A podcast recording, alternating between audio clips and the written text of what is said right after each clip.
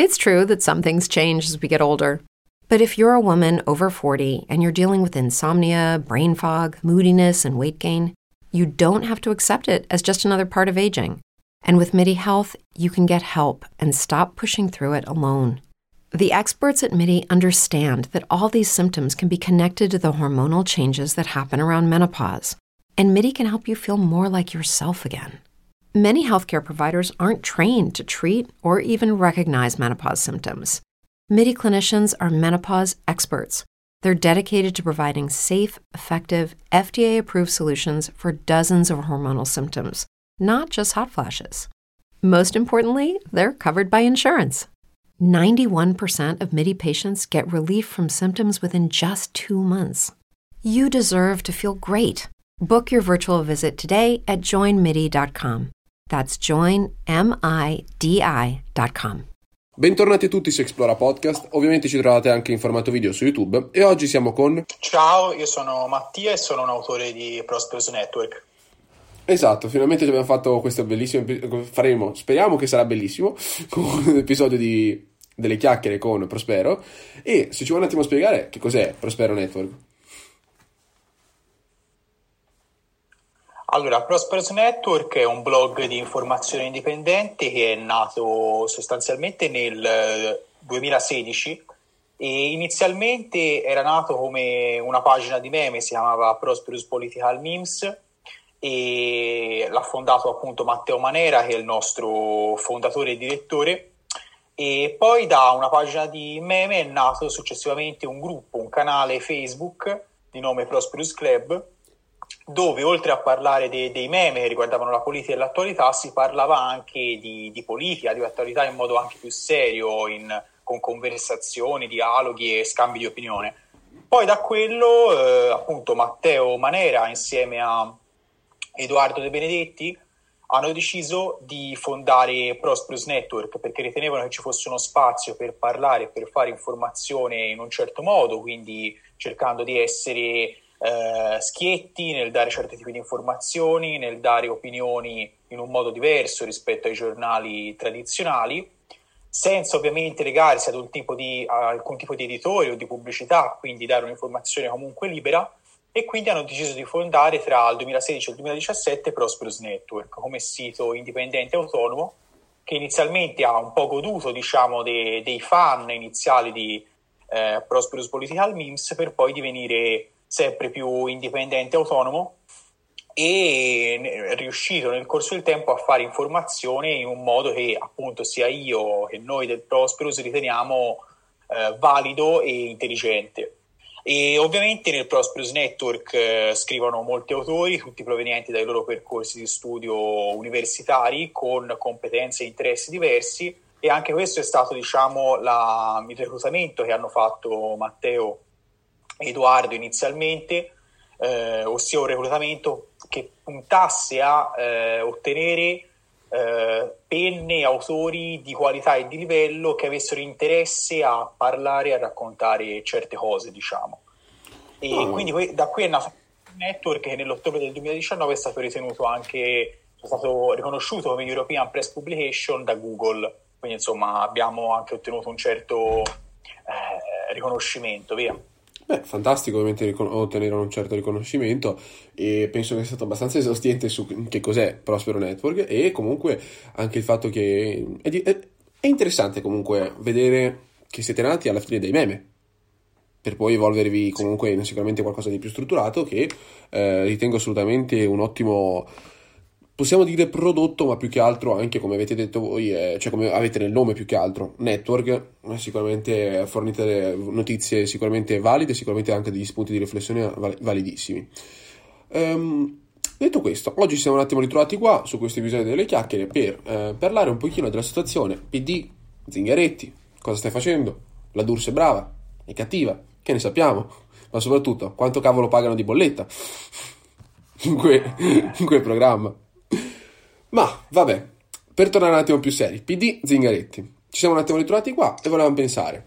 Ok, Zingaretti così, a caso, completamente a shock, si è dimesso quando due giorni prima ha detto non si parla di un congresso fino al 2023 e basta diffidenze interne perché sennò così non si va avanti. 3-4 giorni dopo, dimesso. Ci piace. Volevamo sapere. Secondo te, un pochino proprio la tua opinione in sé per sé, Mattia, secondo te, quali saranno le prossime mosse di tale situazione che ha preso un cambio così repentino? Perché, come posso dire, vedo anche che cerca un pochino di affermare un po' più autorevolezza proprio come personaggio politico in sé per sé adesso, perché penso che ancora molti ritengono magari Zingaretti una figura sì a capo del, seco- del secondo terzo partito in Italia e eh, comunque la, eh, rappresentante del centro-sinistra ma è stato definito io non penso di dargli una valutazione personale, ma è stato definito, visto alcune volte, come un po' moscio in alcuni ambienti, ma secondo me invece con questa mossa sta un pochino cercando di far vedere che questa definizione non è sua, non, non, c'entra con lui. Forse sta cercando un attimo di far capire che è un, um, è un personaggio politico che può sicuramente eh, farci vedere delle interessanti mosse nei prossimi, nei prossimi periodi. Sì, no, allora, eh, sicuramente, questo sì, sicuramente. Poi eh, bisogna considerare vari aspetti. Allora, io qui, mh, per parlare del Partito Democratico, mi piace riprendere una frase di un giornalista di Repubblica, Filippo Ceccarelli, che disse, quando nacque il PD, disse finalmente è nato il Partito Democratico, un partito di cui fin da subito si sono visti degli scontri per la leadership. Quindi già quando il Partito Democratico nacque si parlava di scontri e se ne è parlato poi successivamente dopo Forse un po' meno quando nacque con Veltroni si parlava di, di scontri di leadership, ma per il resto della storia del Partito Democratico non si è fatto altro che, par- che parlare di questo sostanzialmente. Zingaretti, Zingaretti, questa in realtà è una mossa che da un lato nella domanda te appunto hai detto, hai espresso un'opinione dicendo che secondo te eh, Nicola Zingaretti non è un leader così moscio, così fermo come viene descritto molto spesso.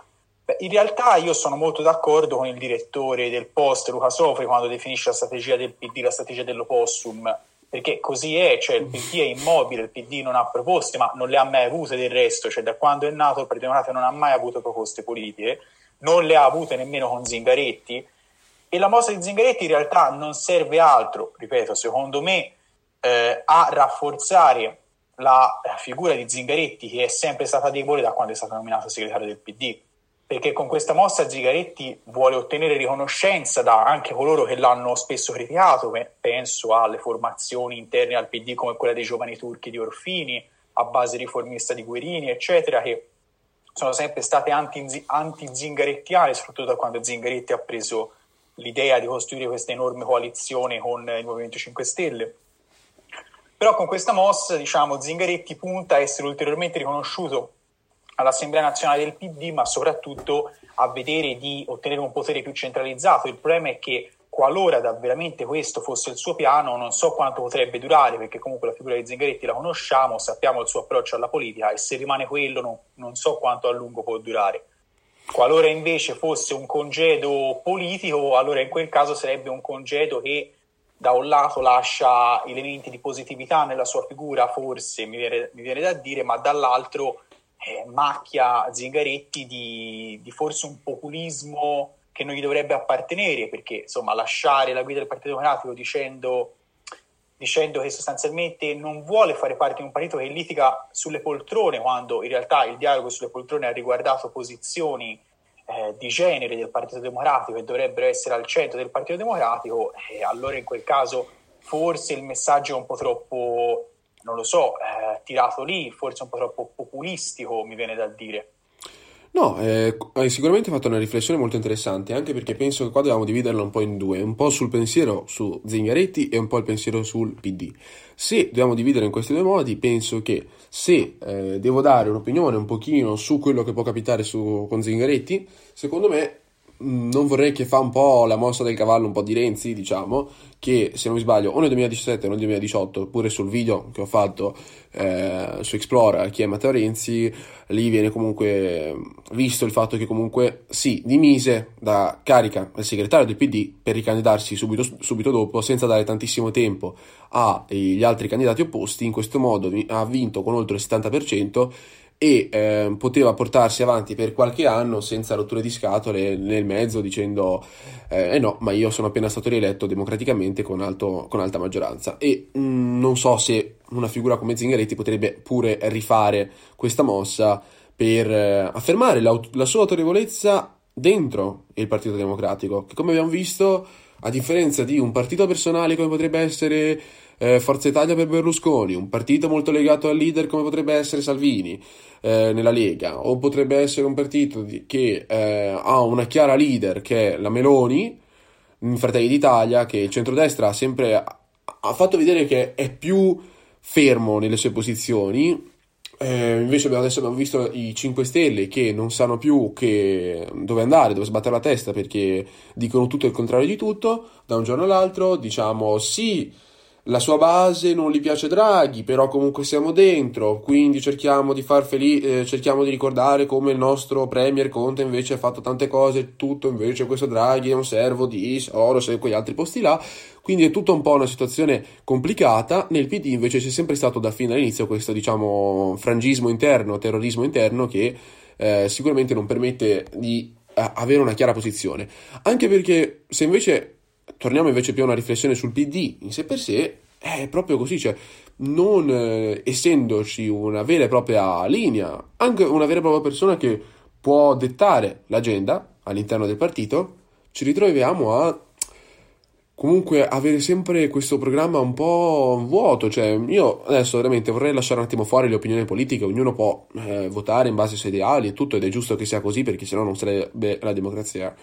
Però volevo fare questa riflessione sul fatto che mh, mm, alla fine le proposte che sono state fatte da, dal PD ultimamente sono abbastanza vuote, come penso che la proposta più audace che hanno fatto è il Woman New Deal e poi abbiamo visto com'è finita, ma anche lì per lì sono parole abbastanza vuote perché dicono ci vuole più inclusività. Assolutamente sì, non penso che qualcuno ti verrebbe a dire no, ci vuole più maschilismo. Ma come? Come vogliamo farlo? In base a che leggi? Questo è, ma soprattutto anche delle proposte audaci che secondo me mancano per il fatto che c'è un grandissimo frangismo interno, come abbiamo appena detto.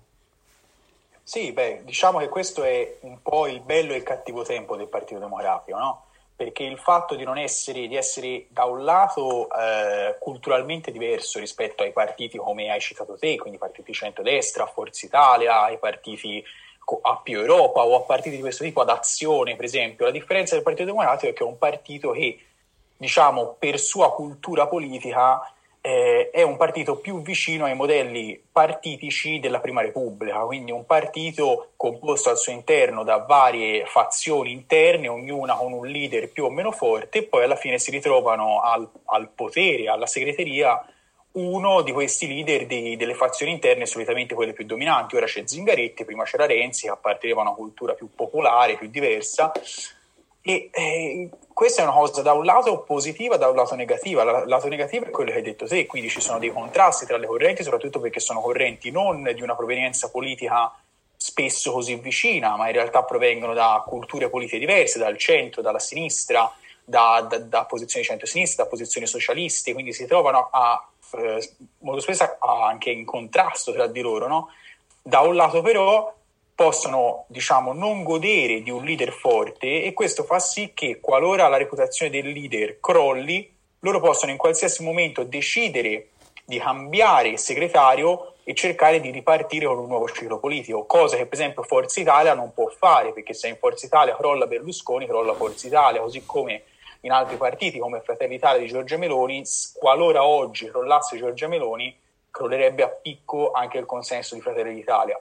C'è da dire che in tutto questo una scelta politica eh, di identità vera il PD non l'ha mai fatta, il PD ha sempre postato posizioni contro qualcosa e puntandole su una certa segreteria di un certo tipo, una leadership di un certo tipo, le idee sono sempre mancate dal Partito Democratico, sono sempre mancate da quando è nato. Basta vedere adesso che sul tema dell'ambientalismo e della transizione ecologica si è fatto battere sui tempi dal Movimento 5 Stelle, quando, essendo un partito culturalmente di centro-sinistra, l'ambiente doveva essere al centro del programma politico, perlomeno da quando è nato il Partito Democratico, cosa che invece adesso si, sembra che si sia fatta scippare da, dal Movimento 5 Stelle e da Conte, che è diciamo, l'ultimo arrivato no, nella politica nostrana, indipendentemente dal ruolo che ha ricoperto. e adesso invece sembra schiacciato da tutti i suoi lati culturali, no? No, sicuramente, ma appunto eh, è un'ottima eh, strategia per rimanere in vita e rimanere stabili all'incirca, perché poi alla fine c'è sempre quel consenso che si gira sul 20-22% in Italia per il Partito Democratico, ma eh, in sé per sé andiamo a vedere il fatto che mm, non è un'ottima strategia per fare un exploit, cioè per crescere, per eh, essere così competitivi. Sappiamo che il PD sarà quel bastione nella politica italiana che occuperà quella data sezione, quella data, eh, quella data area politica e mm, cioè, purtroppo c'è da dire, parlando veramente con le parole, del, le parole del popolo, molte volte il PD viene visto come quel partito che andrà contro quello che viene proposto dal centrodestra. Cioè, quindi se una persona si trova in disaccordo con il centrodestra voterà PD. Eh, non viene tanto visto come un partito che può richiamare dei votanti in maniera indipendente. O non vuoi, si ritrova quasi in maniera dipendente da quella controparte politica per il fatto che, essendo proprio la sua controparte, i votanti che attira è per il fatto che non gli piace quello che propone la controparte. Certo, sì, è sempre stato il partito del contro, no? è nato come il partito contro Berlusconi, poi si è allargato al partito contro il centrodestra, poi il partito contro il populismo, sempre stato un partito contro, alla fine lo hai detto, lo hai detto tu stesso, cioè non è stato mai un partito che ha proposto un'idea in contrapposizione alle altre proposte dell'opposizione, ma anche lì potremmo definire eh, la qualità delle proposte dell'opposizione in relazione alle proposte del PD, c'è uno scontro no, no, sicuramente. di fatto. Poi eh, una battaglia forte su cui il PD poteva combattere in questo periodo storico, oltre all'ambiente, era l'immigrazione, cosa che si è rifiutato di fare, anzi forse l'ha peggiorata addirittura con gli accordi in Libia. Dall'altra un'altra battaglia era lo Ius Soli, una battaglia che si sono poi dimenticati di portare avanti quindi delle battaglie culturali di centro-sinistra che il PD ha preferito abbandonare mantenendo quella che è la sua tradizione da quando è nato di portare avanti le battaglie contro gli avversari politici più che su determinati temi. Poi c'è da considerare che eh, purtroppo il PD da quando è nato è stato anche un partito che nel bene o nel male si è trovato sempre nei palazzi romani, sempre al governo, e questo è un lato che per ora gli ha permesso di mantenere, come detto te, certe percentuali di consenso, ma per quanto ancora potrà durare questa cosa? Perché l'elettorato, dopo un po' che vede un partito sempre al governo e costantemente nei palazzi del potere, si stanca, l'abbiamo visto con il successo del Movimento 5 Stelle, con il successo della Lega, che hanno mangiato voti al Partito Democratico. Perché? Perché il Partito Democratico è sempre al governo, si macchia sempre della solita posizione, senza mai portare idee o principi valoriali eh, forti, no? E quindi questo con lungo andare, indipendentemente da chi è il segretario, porta per forza a una riduzione dei voti del progetto politico nato con Veltroni nel 2008. Per forza, prima o poi questa cosa dovrà cambiare. Zingaretti voleva proporre un nuovo simbolo, un nuovo nome, ma anche lì la tradizione culturale e i protagonisti sono gli stessi. Sì, quindi appunto. cosa potrà mai cambiare? No, un pochino come una barzelletta che si può sentire, cioè che alla fine cambiano nome, cambiano logo, però alla fine sono quelli. Cioè, se non cambi qualche esatto. struttura interna, cambia poco. Questo è. E penso che questo ha bloccato anche un pochino quel progetto che, come posso dire, c'erano vari progetti nella coalizione, se vogliamo definirla così, di centrosinistra, perché coalizione se per sé ancora non esiste. Si sa che comunque sono sempre più vicini e tutto, però ancora ci sono molte titubanze su questo, che all'incirca binomio PD eh, Movimento 5 Stelle più eh, ex Aria Leu, tutta quella zona là, e, eh, ovvero la coalizione del governo Conte 2 escludendo Italia Viva per adesso, che ancora non si sa che fine farà. E ehm, lì dentro c'erano due principali progetti, cioè da una parte i 5 Stelle che cercavano di riformarsi e stanno cercando di farlo ancora adesso per ritornare ad avere successo, vedremo, e dall'altra parte invece vedevo almeno forse è stata la mia percezione, quasi un cercare di annettersi, se non federarsi, um, usiamo questi termini qua, eh, un, un Movimento 5 Stelle in crisi da parte del PD di Zingaretti. Sì, beh, allora in realtà il progetto politico iniziale del consigliere di Zingaretti, che poi è l'artefice di questa costruzione, eh, questa grande coalizione che ha sostenuto il governo Conte 2, che è Goffredo Bettini, Bettini, che è lo stratega del PD, ehm, ha da un lato promosso, perché se, mh, ora non so se te lo ricordi, ma quando nacque il governo Conte 2, mm-hmm. Zingaretti scrisse, articolo sull'Huffington Post in cui disse nel suo blog personale in cui disse che lui non si sarebbe mai alleato con il Movimento 5 Stelle. Due giorni dopo si è, si è formato il governo Conte 2 e tra l'altro se Uh, se decidiamo di cercarlo adesso sul sito dell'Huffington Post lo ritroviamo quell'articolo. Sì, che poi non è, è divertente vero. perché si ripete un pochino questa situazione di eh, dal giorno alla notte sì, no, perché come posso dire, esatto. prima congresso nel 2023 e poi ta mi, di- e poi ta mi, mi dimetto, poi invece nie- non mi alleo con i 5 Stelle e poi ta governo Conte 2. Esatto. Quindi... Ma perché era una favola, quella, è una favola quella che Zingaretti ha sempre sostenuto la, la coalizione, il Movimento 5 Stelle. Lui era contrarissimo, addirittura andava contro la famosa mossa del cavallo di Renzi, diceva no, mai con i 5 Stelle. Poi Bettini, stratega del PD, ha proposto questa ricetta politica che secondo lui era lungimirante per il futuro del Partito Democratico, una cosa che per l'amor di Dio magari potrebbe essere positiva per la vita politica del Partito Democratico, però parliamoci chiaro, l'idea di Zingaretti di dominare i barbari, no? come diceva anche Renzi, mm-hmm. di dominare il Movimento 5 Stelle, si è, si è rivoltata. Adesso il Movimento 5 Stelle con l'arrivo di Conte alla leadership domina il Partito Democratico. Sì, con, con Grillo che si propone come segretario.